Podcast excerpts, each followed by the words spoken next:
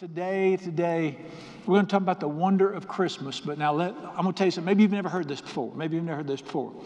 The Bible is a book about God. You ever heard that? There is a God. He wrote a book, and it's to tell you what He's like. The Bible is a book about God, and He reveals Himself through this book. I, I just personally, I think He's that God or you can call him Jesus, they're the same. I think they're the most fascinating, he's the most fascinating person that ever lived. I'm just amazed at him personally. I told him earlier this morning as the sun was coming up, just tell me something about you. Talk to me about you. If, if uh, you ever been smitten by a person, you ever met somebody and you just thought, man, that's the neatest. God, I'd like to sit down with him and just, that would be God. I'd love to just sit down and know what he's like. Well, he has written a book to show us, and he sent his spirit to help us see it. And the Bible is a book about God. Now, listen, let me, let me help you. Don't get, oh, it's time for your Christmas message. We don't do that stuff here. We're going to look at what they call the Christmas story today, but we're going to look at it different. You got to remember something the Christmas story is not about mangers and donkeys and shepherds. The Christmas story is about God in this, what they call the Christmas stories, where God is showing you what He's like. I have learned more out of the quote Christmas story about the nature of God and learned more about how to live than any place in the Bible. I read this quote story all the time. I, th- this lights me up. So we're going to look at the quote story today, but we're going to look at the story inside the story. And we're going to let him show us some things about himself that'll apply to your life. Everything we don't we don't study here for knowledge sake. Everything we do here is for personal application in your daily life. Jesus came that you might not that you might have abundant life, not that you might have a big head. Jesus came for you to have a better life and an eternal life. And as we look today in the scriptures, I want us to look at some things we learned. And let me tell you the first thing we're going to look at how many of you, uh, when, when you got married, all right, you're married, how many of you married? How many of you got married had to make uh, some adjustments? I've heard people say to me, well, Brother Brian, we're just so opposite. You think. Listen, Doc, if both of you are like, one of you is not necessary. of course, you marry somebody opposite from you. They say, well, opposites attract. Opposites are like war. Uh, of course, you, nobody's like you anyway. We don't need two of you. People get married, they're different. They have different ways. All right, let me tell you what marriage is. Get, come, two people come together, they have to learn each other's ways. Am I telling the truth? And you have to adjust. And you have to adapt to their ways. What do we call people that won't adapt? Single. Listen to me. You, you gotta, when I got married, I have my ways and I am strong willed. My wife's got her ways. She is mild mannered, but strong willed. we had to do a lot of bending. Right. As, as Barney Fife said, you got to learn my ways. and I had to make changes to live with that woman. She had to make a lot of compromises and changes to live with me. You understand that? Listen to me. What if I told you there's a verse in the Bible where God Almighty said, My ways are not your ways? Oh, yeah. You're going to have to learn how to live with me by learning my ways. Well, there is one. It's Isaiah 55, verses 8 and 9. It says this My ways are not your ways. My thoughts are not your thoughts. I don't think about things like you think about things. My ways are higher, supra rational than your ways. My thoughts are higher than your thoughts. Let me tell you what's happening in the American church. We have reshaped God into our image so we can make it whatever. The goal was never for God to become like us, the goal was for us to become like Him. Amen. He is wonderful, but I'm going to tell you something His ways are different, strange. And you're going to have to learn how to walk, have to learn how to walk in His ways. That's the greatest message this passage has. Let's look at it. Luke chapter 1. All right, let's read Luke chapter 1, verse 26. The sixth month, the angel Gabriel was sent by God to a city in Galilee named Nazareth to a virgin, a young girl betrothed to a man named Joseph, house of David. The young girl's name was Mary. All right, got a young girl. Scholars put her um, 14 to 16, 17 years. old. I'm going to make her 15. She's about 15 years old. That was the age girls got married then. Um, this angel comes, and she lives in a little town of had about 800,000 people in it at the time. I know you got to get this culture. This is a very, have you ever, you ever heard of a conservative culture? Our most conservative culture today would be a liberal culture compared to theirs. She lives in her little home with her little family. Everybody has to work back then. There's no communication, no cell phones, no internet, no TV, no radio. Very primitive life. You have to work hard. To, everybody works back then. And this family gets by. She's, uh, she's Jewish. She's a good Christian, wouldn't call her Christian, call her a godly girl then. She goes to synagogue. She lives by the Ten Commandments. Her family is a very upstanding, godly family. And she's just a, you know, a 15 year old girl. What's on a 15 year old girl's mind? Algebra, acne, uh, girlfriends, you know, boys. She's a 15 year old girl. Were you ever 15? Got any, anybody here 15? Who's 15? You 15? All right, you're going to help me. Okay. You, you don't have to preach or nothing. Just stand up, turn around, wave. Just cheer for her. Okay. Thank you. All right, 15. All right, that's a 15 year old girl. This is her. And this angel, I don't know, she might have been like helping with the family laundry, doing her homework. This angel just, there he is. And he stands there. And uh, watch what happens here. Verse 20, having come in, the angel said to her, Rejoice, highly favored one, the Lord is with you, blessed you among women. But when she saw him, she was troubled. You know what troubled means? She was scared, spitless. That this is just a 15 year old girl in no man's land, poverty stricken little girl minding her manners. And this was not the average angel. This is Gabriel. You know anything about Gabriel? There are billions of angels, billions, because the Bible teaches that every person has angels. Do not despise these little ones. Their faces, God, they always behold the face of God. They're angels.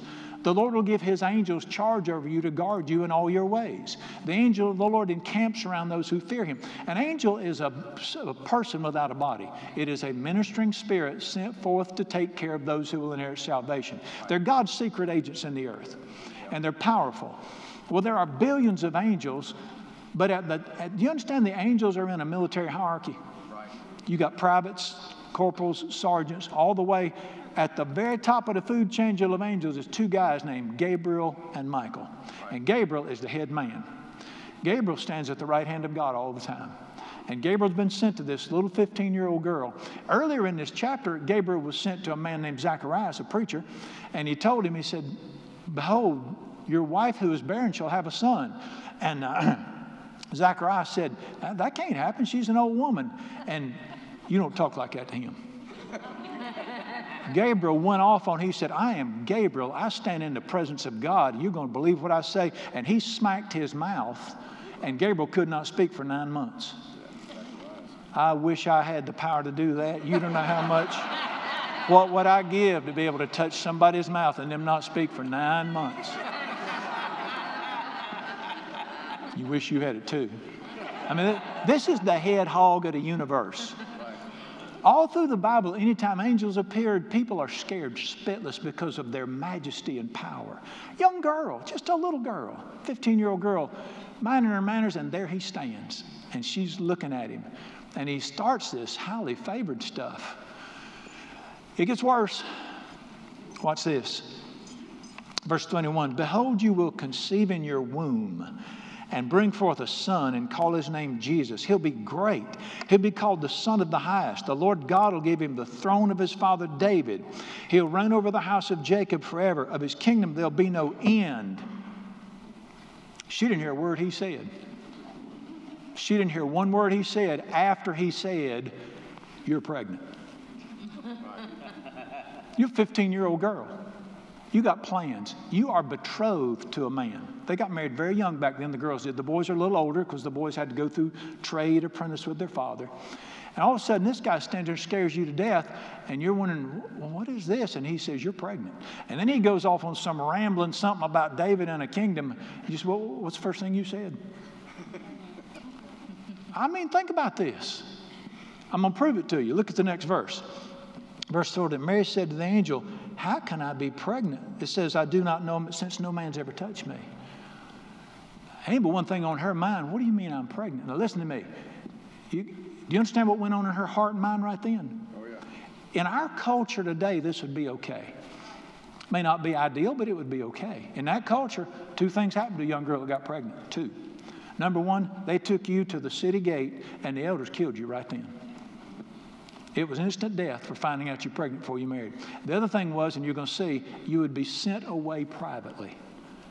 They would just send you off somewhere and you would. Uh, You'd go away. Now, you understand, you could move 50 miles away, nobody knew who you were. There was no communication between towns back then. They, you'd just walk off, you'd leave, and you'd show up in some little town pregnant, and you'd say, Me and my husband were coming to find work, and he died on the way, and I'm a, I'm a widow now, and I beg for mercy, and you might get a job as a servant in somebody's house. That's all could, only one of those two things happened to a girl that got pregnant. Many of you think this little girl had dreams? Do you have plans down the road? She's going to go to school, you know, wants to be married one day. Obviously, she did thinking about college. Well, college back then, but you know, you just you, are dreaming. You, you got all these plans, and this angel shows up and says you're pregnant. He just trashed your world. He just ruined your life. He didn't. You notice he didn't ask.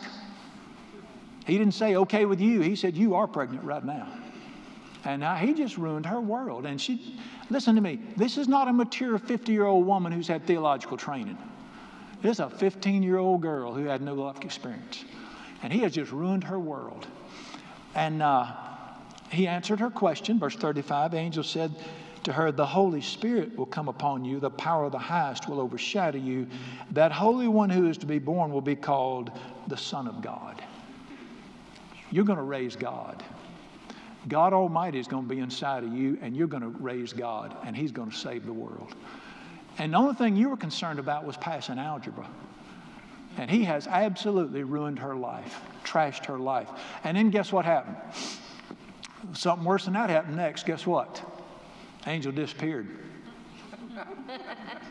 Bad enough you come in here and ruin my world and tell me I'm pregnant or fixing to be, and then you leave me. Oh, no, no, no. Come back, Angel. You're going with me to talk to my daddy.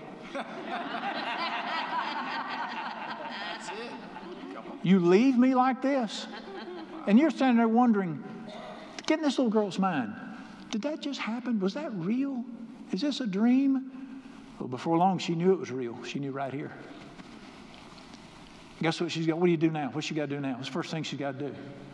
She got to go talk to her daddy. What's she going to tell him? What would you say if it were you? How would you start this conversation? Dad, I need to talk to you about something. And it wasn't but one thing to do, and that's just tell him, I'm pregnant. You're a father, that hits you. What's in your mind? And then she says, But don't, it's okay, Dad. God did it. this girl's life has been ruined. She knows I can never live in this hometown again. My, mar- my wedding just got put off. He's never going to believe this. Her life has just been ruined by God It's been dumped upside down.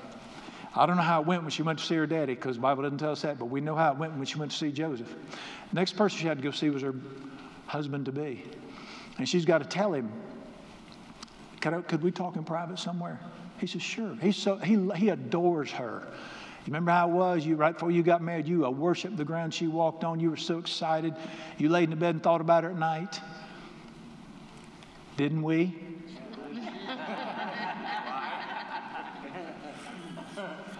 Never mind. I mean, he adored her. He lo- you're going to see how much he loved her. And oh, she says, sure. And he's so excited. His sweetheart's come to see him. She says, I need to tell you something. He said, What is it, sweetheart? She said, I'm, I'm, uh, I'm pregnant. Get in his mind for a second. He knows he didn't do it. What happened to your world? Listen, they, this, these are not Bible characters, these are real people. They're living in a real place. And guess what? They didn't have the Bible. They didn't know the story like we do. This thing's unfolding in their faces just as it goes. He's standing there and he, he didn't believe. We know he didn't believe her because the Bible said he didn't. I don't know whether he went into a rage. I don't know whether he cussed her. I don't know whether he screamed at her, but he didn't believe her. And then the Bible said she left, or I don't know what happened. But the Bible said he thought about these things. Let's, let's read it. You got to turn there to Matthew chapter 1 to stay in the chronological order. As soon as that angel leaves, she's got to go see Joseph. That's Matthew chapter 1. And in Matthew chapter 1, now the actual chronology of this story is Luke 1, Matthew 1, Luke 2. That's the actual timeline. It's broken up like that. So, Matthew chapter 1, verse 18, Matthew 1 18. The birth of Jesus was as follows. After his mother Mary was betrothed to Joseph, remember that? Before they came together, it means before they touched each other sexually, she was found with child of the Holy Spirit. What does found mean? Everybody found out. Right, now see from Luke from Luke 1 to Matthew 1, now she is pregnant. You know, the angel told her, You will be pregnant. God's going to put this in you. Now she is pregnant. So this is a few days later or whatever. She's pregnant. She got to go see Joseph and talk to him. And uh, Joseph, her husband, being a just man, that meant he was a God fearing man, not wanting to make her a public example, was minded to put her away secret. Minded means he thought about it. So that's the two things you did with a girl back then. You made him a public example, you took him to the city gate, you told the elders, and they killed her right there. It's called stoning. They put her against the city wall. She, she bends down, and the, the elders throw rocks at her till it kills her. That's the one of the two. The other thing, you could put her away secretly. You just, you just say, go. And she walks 40, 50, 60 miles to another town, tells a story about my husband got killed. I'm a poor widow. I need a servant's job. And that's her life. Loses her family, loses her future, loses her friends, loses her church, loses everything. That's the only hope she's got of making it. So he's thinking about this. He's a, he's a good man. He could have had her killed. And obviously, he didn't believe the story, did he? You're right. Because if he'd have believed the story, he'd have taken her and run with her. He didn't believe the story, so he said, No, I'm not going to kill her. As my, his heart was broken. His life's just been ruined. If she leaves, everybody knows why she left, and now he's got a mark. He might as well put a red A on him for the rest of his life. And his life's ruined, but being a good man, he said, I don't, I don't want to kill her. I'm just going to tell her, go away. And now, what if you were there? What if a few days before you got married, you found out your girlfriend was pregnant and she's gone and you're without? Thank God, angels. Thank God for angels and boys showing up. Verse 19 Joseph, her husband, being a just man. Verse 20 While he thought about these things, I bet he did, an angel of the Lord appeared to him in a dream, saying, Joseph, son of David, do not be afraid to take to you Mary, your wife. That which is conceived in her is of the Holy Spirit. She'll bring forth a son. You'll call his name Jesus. He'll save his people from their sins. So that all that was done, all that was done might be fulfilled, which was spoken by the Lord through the prophet, saying, A virgin will be with a child, bear a son. They'll call his name Emmanuel, which is Hebrew for God with us. Joseph got up from the sleep and he did as the angel commanded and took to him his wife. You know what that means? They went and got married real quick privately. So they, you know, the Jewish wedding ceremonies last three days. Huge celebration. He went and got her. He said, Sweetheart, I'm sorry. I'm sorry. The angel appeared to me too. And they went to the preacher's house, got married, or something like that. Verse 25 did not know her till she brought forth her firstborn son, called his name Jesus. Meaning he didn't touch her physically till Jesus was born, because Jesus was born of the Holy Spirit. Strange way to save the world, isn't it? And so this craziness is in their lives, and both of their lives are now dumped upside down. Of course, they ran off. They ran off, got married real quick. What do both of them know? Your life's ruined in your town. Everybody's going to know now. You can't. The shame will be on. You just don't understand this culture they're living in. You don't understand the stress this puts them under. All right, let's move and pick up the last of the story in Luke chapter 2. That's where, it, where it takes off again. Remember, the Christmas story is Luke 1, Matthew 1, and then Luke 2 to stay in order. All right, in Luke chapter 2, it's pretty wild. I'm just going to go ahead and let the cat out of the bag. Here's the greatest lesson I ever learned from this story, and it's a life application lesson. You, if you go walk with God, you got to learn this lesson. Here it is He will offend your head to test your heart, to see if you will trust Him and obey Him, so He can be very good to you. That's the greatest lesson you'll ever learn in your life. He will not do it your way, He won't do it the way you thought it'd be done. He will offend you to test your heart, to see if you will trust Him and obey Him, so He can be very good to you. My Heavenly Father is famous for offending people. So well, y'all are alike in that regard. Then He offends people regularly. In that, what? My ways are not your ways. My thoughts are about, you can't even think like I think. They're just different. Let me give you an example and give you one of the greatest verses in the Bible. There's a man named John the Baptist. He was a man sent by God to tell people, God's right behind me. The Lamb of God's right behind me. He's, he's right behind me. And so John baptizes, Jesus, God walks on the scene, and the first thing that happens is Jesus points to him and says, Behold, everybody look, that's the Lamb of God right there. He takes away the sins of the world. That's God's Savior. That's Him. He's telling everybody that Jesus, a few months later, John's in prison and he sends some helpers and says, Go ask him if he's God, or are we supposed to be looking for somebody else? What happened to John? He was sent by God to tell everybody, That's my son. A few months later, he's wondering if he's even the real thing or not. Right. People said, Well, John had a nervous breakdown.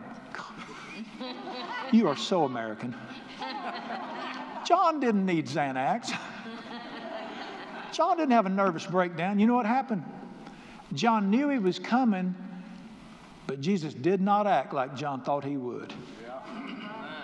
Remember what John said? His winnowing fan is in his hand. He's going to clean out the threshing floor. He's going to burn up the chaff with unquenchable fire. He thought God was going to come clean house.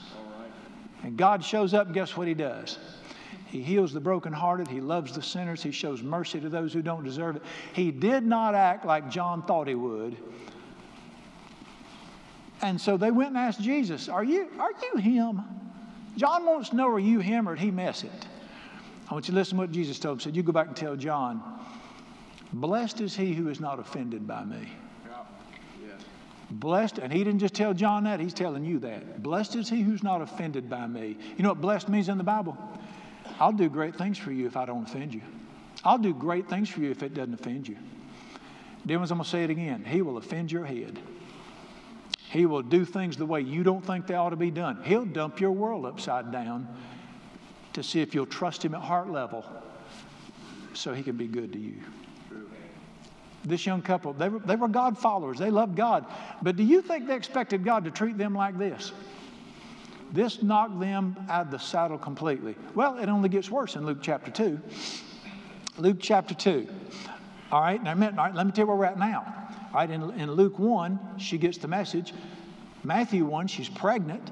Joseph has this dream. He realizes this is God. How, how would you like to be Joseph? Angel comes and says, you know, you, you, you're going to be a little carpenter, got this cute little wife, you're going to have your little three, you know, 4.6 babies, whatever they had back then, and you're going to have your little life, and then you're going to croak, go to glory. All of a sudden, an angel shows up and says, no, I got other plans for you. You're going to raise God. You know what's the first thing I'd asked? Am I going to have to spank God when he cuts up? I'm, I'm having to put some pressure. This man had no training, no theological. He was just a common carpenter. I'm going to put a little pressure on you when you got to raise God. I mean, what if you make him mad? I mean, he just said, Let there be light, and the sun appeared. I don't believe I'd spank somebody like that. He, his head can't handle this. So, all right, they get, they get married privately. We're nine months down the road. She's way out here. She's showing. This is where the story picks up in Luke 2. It, go, it gets worse. Came to pass in those days, she's nine months pregnant now, a decree goes out from Caesar. All the world needs to be registered, a census. This census took place while Quirinius was running the show in Syria. All went to be registered, everyone to his own city. Joseph went up from Galilee to Nazareth, Judea, to the city of David, which is called Bethlehem, because he's of the family lineage of David. You understand that? To be registered with Mary, his betrothed wife, who was pregnant with child. And while they were there, the days were completed for her to be delivered. All right, so she's almost ready to deliver. All of a sudden, that Caesar, who ruled the world, now we got 8 billion people in the world today. At that time, there's about 300 million people in the world. This crazy Caesar, he rules the world. He's in charge of, he's the dominant man in the world at the time. He gets his cockamamie idea I want to know how many are out there and where everybody's from. So he commands everybody in the world to go back to the original city of their ancestry. You know, if I were to go back to my great, great, great, great, great, great grandfather's hometown to register, I'd have to go to Germany. So he commands everybody on the world go back to the origin, origin of your family. Do you know what this did to the world? All commerce stops for about a week or more. Everybody's in the world is moving around. They got to go back. You got people going everywhere. It's just crazy. And Joseph get here. They hear the decree, and Joseph says, "Well, we got to go back to Bethlehem, because his great great great great great great grandfather was David." 90 miles. It's 90 miles from where they're living in Nazareth back to Bethlehem. Uh, he, he, he did, they didn't take his pickup truck. You ever seen the pictures like of Christmas on cards of Mary riding on the back of that donkey fully pregnant? You ever seen those pictures? Not in Scripture. There's no donkey mentioned in Scripture. She walked 90 miles. You, how, when you girls were nine months pregnant, how far would you like to walk? I know that walking is necessary to so you, all that stuff, but she walked 90 miles. It was probably a six, seven day walk. They just walked on the dusty road with everybody. Everybody else is coming and going. It's just crazy. Guess what hotel they stayed in at night? I know hotels. Guess what they did? They stepped off the road into the grass or the weeds. He laid out his cloak and she laid down on that and she slept. They woke up the next morning. Guess where they went for breakfast? He had a bag on his shoulder with unleavened bread in it. And he went and found some water out of a spring. She ate that bread, drank the water. They got up and started walking again. 90 miles over a six or seven day journey just to get to Bethlehem. Don't you know there's times Joseph looked up and said, I love you, but this is pressing me. I'm telling you, he will, he will not do it the way you think it ought to be done. so after this difficult journey of her walking all this way, this is why I love Mary so much. Now I'm not like some of my Catholic friends who pray to her. I pray to the man himself, but I adore Mary. I think she's one of the greatest people in world history. So they finally get to the city of David, which is the little town of Bethlehem where they're from. What's all that about? I maybe know something's going on here. Is there a message here? Why did he dump the whole world upside down for a few weeks and move everybody around? Why did he, who's behind that? You know why the king did that? God made him do that. God put it in his mind to do it. Why did he do it? I'm going to teach you a lesson, one of the greatest lessons I ever learned here. There's a little verse in a book called Micah. How many of you spend a lot of time in Micah? How many of you even know where it's at? Little Old Testament book called Micah. He was a very minor league prophet. One verse says this You, O Bethlehem, which are the smallest in all of Judea, out of you shall come a ruler. I will bring forth a ruler, and his reign will know no end. Because of that one verse in Micah, God had to get that girl into Bethlehem because the, the Messiah had to be born in Bethlehem. So God dumped the whole world upside down to get that girl in Bethlehem on that night. He moved the whole world. What's the lesson? Can't you listen? The Bible's a book of God speaking to you. What's the lesson? When I make a promise, I'll move heaven and earth to keep it. When I make a promise, I will keep my promise. Dear ones, this is a book full of promises from God to you. And sometimes the enemy gets in our head and says, I don't know if he'll do that or not. He will move the world. His promises will not be broken. When he says he's going to do something, he'll do it. When he says, He who began a good work in you will be faithful to complete it, he will do it. He will finish what he started. All right, it, it gets worse. Follow with me. Verse 7 She brought forth her firstborn son, wrapped him in a rag, swaddling cloth just means rag, laid him in a feed trough because there was no room for them in the inn. You've got to be kidding me. All right, I'm Joseph now, and I love this girl. And we finally, we, she is so weary. I, my heart's aching for this poor girl who's got to walk 90 miles in the sunshine to get here. We get here, finally, I go knock on the door, and the man says, I'm sorry, there's no rooms. I want to look up to heaven and say, You can't, you can't get her a clean place to lay down and have this child. You know, many of you think the innkeeper knew that was God standing on the doorstep right there? Oh, no. You think you got God here? Some dude's going out of his room. Sorry, dude. God needs this room right here. He just thought this was a pe- little peasant couple, which it was. But he says, Look, you, I got the barn out back. So he takes Mary by the hand, leads her out to the barns. You ever been in a barn? In an animal stall. I got barn. We got animal stalls. All right, girls, how many of you girls ever had a baby before? This is my daily executive. You ever had a baby before? How would you like to lay down in sheep manure and birth that baby right there on the ground in sheep manure? He will offend your head. Oh, yeah. His ways are strange. He will offend your head to see if your heart can stay with him and trust him so he can be very good to you. You know what's worse than that? You know what's worse than that? Guess who her doctor was? I mean, you would like to have your husband as your doctor when you go to delivering babies? I mean, that's it. No nursemaid, no nurse, nothing, just your husband. That ought to scare you worse than being born in a barn right there. I mean, a man ain't good for nothing past about the first few minutes. He ain't good for nothing there. This is just this this story. We've heard it so often, we've become familiar with it. We've forgotten how crazy this story is. God is hollering through this story, saying, "Trust me." I don't care if it offends you. I don't care if your head screams against me. I don't care if it makes no sense at all. Trust me. Do what I ask you to do because I, I want to be good to you, but you got to trust me. No room in the inn. And then the story shifts gears and he really begins to speak to us. Verse 8 they were in the same country, shepherds out in the fields keeping watch over their flocks by night. Jesus wasn't born in the winter, he was born in the summer. There's no grass for the sheep during the winter. I didn't mean to mess up your snowy Christmas and all that angel of the Lord stood before them. The glory of the Lord shone on them, and they were what? Great. I'm telling you, every time angels show up, they scare people spitless. They were greatly afraid. The angel said to them, You don't need to be afraid. I bring you good news of great joy for all people. That's one of my favorite verses in the Bible. Do you realize that's the first time God ever spoke to humanity after the Messiah was born? After salvation came into the world, what's the first thing God says to all of humanity? I maybe, how many think God can still speak? Oh, yeah. yeah. All right, if he came straight to you and he had something to say to you, what do you think he'd say to you? Let's learn something here. People say, oh, man, he'd say, I'm in deep trouble.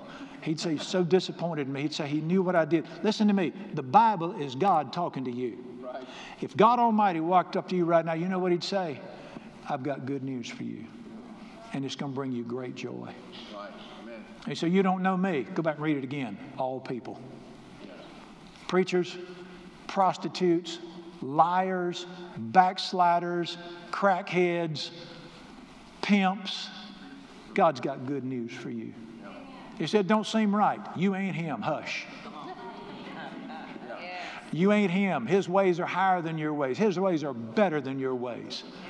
We demand justice. You know what he says? Mercy triumphs over justice. God's love is greater for me than my sins are against him. When my sins abounded, his kindness abounded greater. Yes.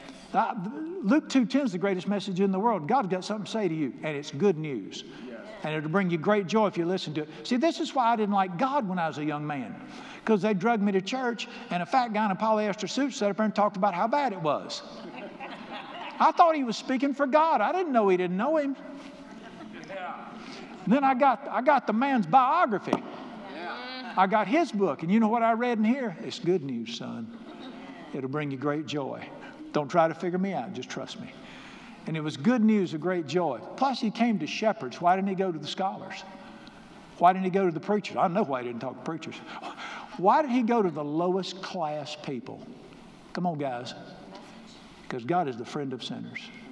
And he loves, if he told me to associate with the lowly, guess why? He loves the common man.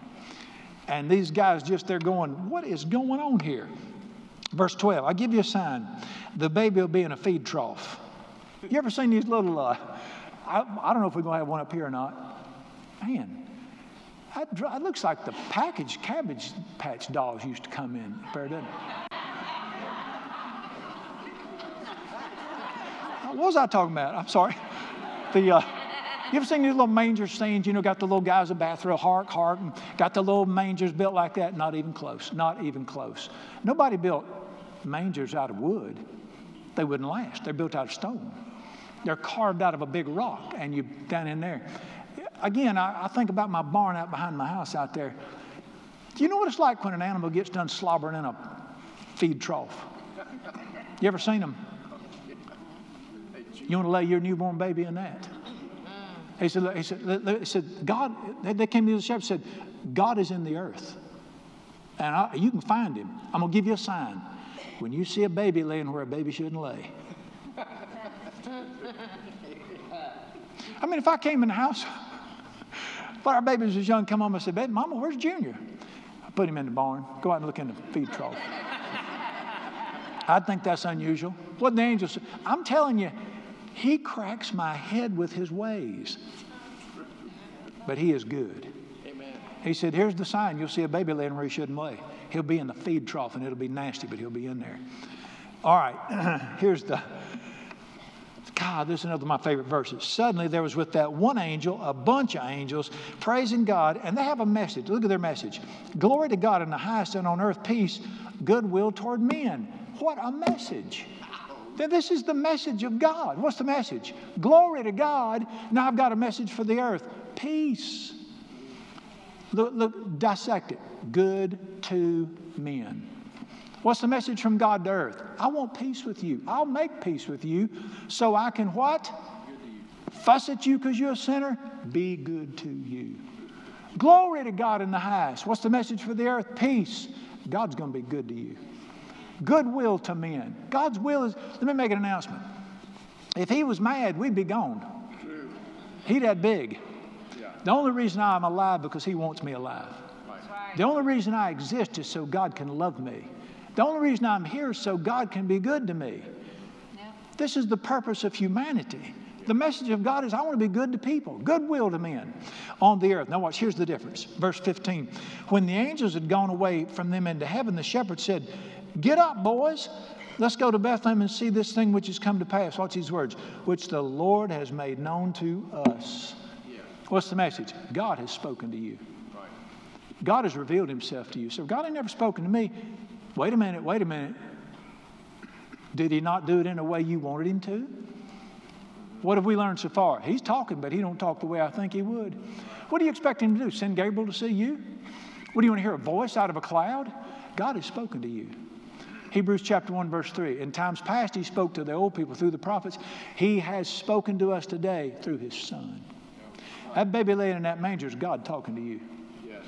The, what's happening in here right now, reading this story, God's talking to you. He's saying something wonderful to you. God is in, God's coming to you and speaking to you. You ever heard the Christmas story?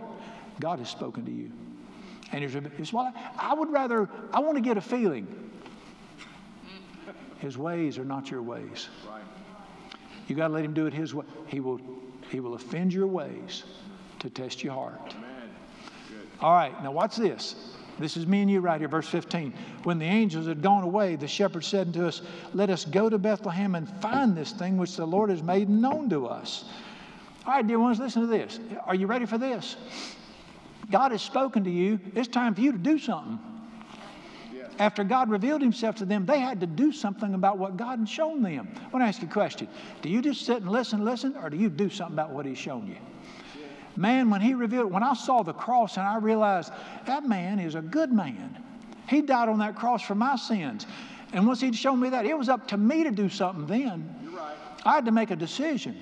I had to turn from living for myself and begin to follow him. I couldn't just get it for knowledge. I had to act. On, these boys acted on what they, they said, get off your butt, let's go. I'm not sure if they said that or not. They said, we got to do something about what God has shown us.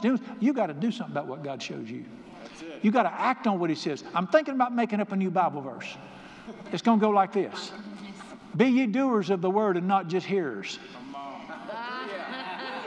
That's in there. That's James chapter 1. So don't just listen to what God says, do something about what he says. Then when God showed me that there was a Savior and he, was, and he would give me life, I had to make up my mind, I will follow you. Amen. I'm going to do like him. I got to get up and get going. I got to follow him every day. Because I want, listen, he's better than I am. What he can do is better than what I can do, but I got to do something about it. Right, here's the greatest message of all. Watch this, verse 16. And they came with haste and what? Found Mary and Joseph, and they found Jesus laid in a manger. What's God saying to you right there? If you'll look for me, you'll find me. Hallelujah. You can find me. People say, I can't find God. People tell me all the time, I, I just can't reach God. Well, now, I, let's see. One of the two of you lying, then I wonder who it is. What's the message right here? I can be found. I'm trying to, I'm trying to bring you to myself. If you'll look for me, you'll, you know why they found God? You know where their lives were changed? Because they were looking for Him. Yeah. I listen to your preacher, listen to your preacher. Don't worry about being a Christian. Don't worry about being a good person. We're not. Don't worry about going to church regular. You live your life chasing God. Amen. You live your life looking for God. You wake up every morning, first thing I do is wake up to him and I say, Today I'm looking for you. Talk to me today. It, it's not about being religious or going to church or trying not to cuss. You ain't doing so good with that anyway, neither am I. Here's the deal seek God. Right. You live your life doing what they did. Just try to find God. I tell him, show me yourself in nature today. Show me something in nature. Speak to me through your word. Speak into my heart. I don't care. Send Gabriel down here. Let him scare me too. I don't care. I just want talk to me. Spend your life seeking God. Now listen to me. This is I'm going to teach you one of His ways. The kingdom of heaven is like a man who found treasure hidden in a field. Guess why you find treasure? Thank you. You're looking for it. Let me quote Jeremiah 29 13. You will search for me and you will find me when you look for me with all your heart. God can be found. Let me, let me give you a picture of this. I hope, it's a, I hope this don't seem janky. If it is, I never went to seminary, I'm sorry. How many of you, when you had little children, did the Easter egg? How many of you hid Easter eggs from your children? No, you didn't. No, you didn't. You didn't hide eggs from your children, you hid them for your children. Did, did you really hide them eggs saying, I hope they don't find them? did you hide them eggs saying, no, no, no, Herbert, he'll see that one. Put it on the roof where he can't find it. You hid those, you hid the eggs from them, but what was your heart? What was your intent? I want them to find them. You hid the eggs wanting them to find them. Now let me ask you a question. When they started looking, did you help them? Yeah. You getting, oh, you're getting cold, you're getting cold. you hid them for them to find, and you tried to help them find them. Yes or no? Yes. Listen to this verse. It is the glory of God to conceal a matter. It is the glory of kids, kings to seek it out. Yeah. You want to hear that? Listen to this. Without faith, Hebrews 11, 6, without faith it's impossible to please him. For he who comes to God's got to believe he is, and he rewards those who diligently seek him. God's not hiding from you. He's not hiding the great blessings of life from you. He's hidden them for you to find. And if you'll listen to him, he'll help you find them. He put it in these guys' hearts go find God. Go find the Savior. Go find everything He wants to do for you. And when they went looking, God made sure they found Him. You can find Jesus. You can find everything in life you're looking for. Some of you in here, you're looking for, you want your marriage to be better. You don't need a counselor, you need God. I'm not against counseling. Go get it if you want to, but why don't you just go straight to the man? I mean, he invented it. Go straight to him. Let me. T- I'm gonna. Do, you want marriage counseling? Here it is. Y'all ready? We're now in session. I charge five dollars an hour. Marriage counseling. I've never changed. I'm 22 years old. An old preacher said, Let me tell you how to marriage counsel, don't any other way. He said, You cannot bring two people close together. He said, Marriage is like the spokes on a bicycle wheel. The spokes don't need to connect with each other. When you get two spokes that will start moving closer to the hub without even trying, they'll get closer to each other. I said, That's all I ever need to know about marriage counseling. You, you want a great marriage? Both of you chase God. You want a great marriage? Seek God. You're not going to fix him, lady. You ain't figured that out by now. You ain't done so good by now. Why don't you give up? Chase God. Two people chasing God will always get closer to each other. Everything you're looking for is found by chasing God. You pursue Him and you'll find Him. All right, we got to. Let, let me do one more real quick. You know what that means. Verse 7 When they'd seen him, they made widely known the saying which was told them concerning him. Everybody heard it was just surprised at that. Let's go all the way down to verse 20. Then the shepherds returned, glorifying and praising God for all the things they'd heard and seen as it was told them. Changed their lives, didn't it? Oh, These guys are just common guys. They're just workers. They're the lowest occupation on the totem pole in that culture. And all of a sudden, God breaks in on their life and says, My son is in the earth. I want you to find him. Look for him, and I'll help you find him. And they found him. What were their lives like after that? They weren't sitting around on the hillside after that wondering if, if uh, Grubhub can find them late at night. what are they doing after that? They spent their lives praising God and thanking God and worshiping God for the great things He'd done for them. Yes. You know, I'm going to tell you something. He hollers through this whole passage. If you will let him run it the way he wants to, and you not be offended by the way things are going, oh, yeah. he will get you to his son, and you'll find him when you look for him, and that son will touch your life, and you'll spend the rest of your life thinking, Praise God for his goodness and grace. You might even do like them and spend the rest of your time making widely known what you have heard. I'm going to spend the rest of my life making widely known what I have heard and what I have seen. Listen to me. I don't get up here and talk out of education. We figured that out. I don't talk because I've been taught like this. I get up and talk like this because I have found the man. I know him personally. I know he's answered to every question in life, and I want everybody to know him. I want people to find Jesus. And here's my announcement you'll find him. A lady told me not long ago, I hope this don't offend you. We are talking about being offended. She said, I wish I had the relationship with God you do. And I, I couldn't help it. I'm old. I can't help it. I said to her, Ain't nobody's fault but your own lady. Quit wishing and go fishing, Doc. Come on. he will be found by you if you'll look for him. That's right. All right, what you got better than this? Tell me what you say. Well, I, I want to win some trophies. No. They go rust. My wife threw mine away. Sure enough, they moved from the mantel to the side mantel to a box in the garage to the junkyard. They's rusting anyway. It's I want to make money. Your kids will spend it. what are you pursuing besides God Almighty? What greater thing to do in your world than to get to know God and let Him crash into your life and show you what He's planned? All right, let's take a survey. Anybody ever found God? Yes. Good or bad? Good. There's your testimony right there. Father, I want to praise you and thank you. We're going to spend the rest of our life. I get so excited about you and your goodness. I thank you that, oh, I wish somebody write a song that says, Oh, come let us adore him. You're so worthy of praise and adoration. I want to thank you and praise you. I, I don't understand you. This stuff don't make sense to me. My head screams sometimes, says, What in the world's going on? But my heart cries out, He is good. I want to thank you and praise you. You did not have to do this. I chose to be a sinner. I chose to live like I did. I chose to rebel against you. You could have given me what I deserve. But you moved heaven and earth to get your son into this earth. And he came to that cradle so he could go to a cross, so I could be your son forever. And not just when I croak, you've been good to me in this life. There was a time I had no friends. Now I got the greatest friends in the world. There's a time I couldn't get along with people. Now I've got, I'm married to the greatest woman in the world.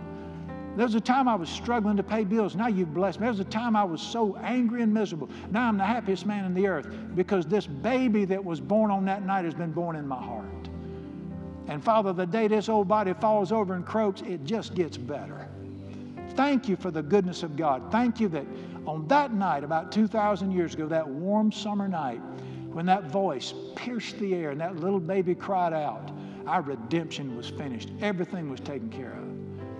And I pray for every person in this room that they will chase Jesus. They'd be like these shepherds, just guys with no religious education or nothing, but they said, We're going to go find God. Let's go try to find God. Come on, you go with me.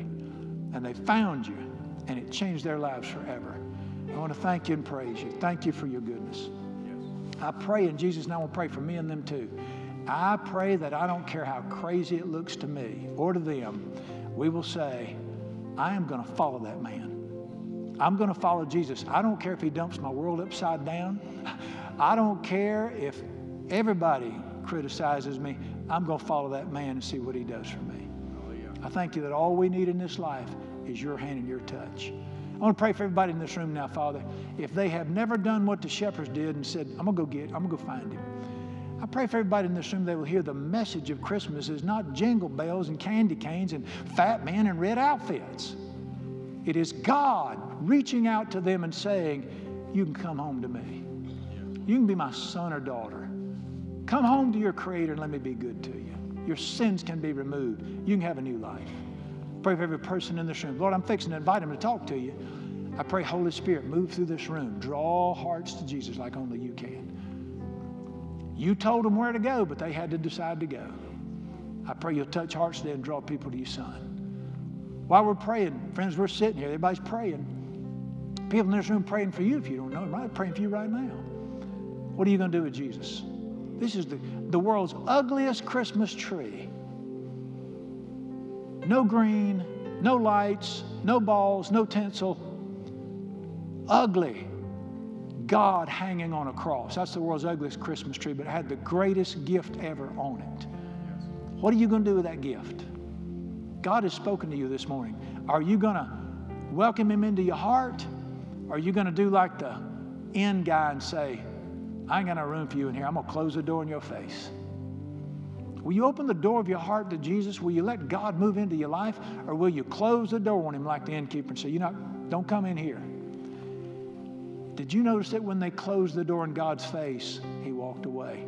You have got to open the door of your heart to Jesus. I want you to pray with me.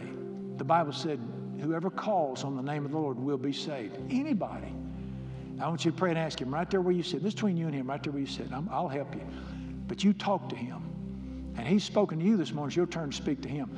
When He speaks to you, you need to do something about it. I want you to pray a simple prayer from the heart to Him. Let me help you. Pray it like this Say, Dear Jesus, I believe you're the Son of God. I believe you came to this earth to save me from my sins and to save me and to help me. I believe you died on a cross because you care about me. You love me. I believe in this, Jesus. And right now, I ask you to forgive me of every sin I've ever committed. I turn from this sinful life. I turn to you, Jesus. Today, I receive you as my Savior and my Lord and the love of my life, my best friend, the Father I never had the love that I need. Everything I'm looking for is in you, Jesus. Today I receive you into my life. I want to follow you. I don't understand it all, but just like Mary and Joseph, even though this is racking my head, I'm going to follow you. And I ask you to help me. Help me know how to follow you. Thank you for hearing my prayer. Thank you for hearing my prayer today that I pray in the strong name of Jesus, Son of God. I give you all the praise and glory. Teach me how to worship you and say thank you strong name of Jesus, I pray. Now, if you prayed that, raise your hand real high where I can see it. Put it up real high where I can see it. Thank you. Put those down. I want to thank you and praise you, Father. Thank you that you're still knocking on the door. The sad prophecy there was that so many people would slam the door in your face. But the truth is, your word also says, as many as will open the door, I will come in. Thank you, God. Thank you that a humble, open heart can have God Almighty move in, take over, and make life great. Where would we be without you today? We're going to praise you this season and worship you. And dear Father, on December 26th, when it's all over and everybody else is stuck with credit card bills and taking down the lights, we're going to still be praising you because you're the forever Christmas in our hearts. We're going to bless you and love you because of your goodness. Let Jesus be glorified. In his precious name we pray. Amen.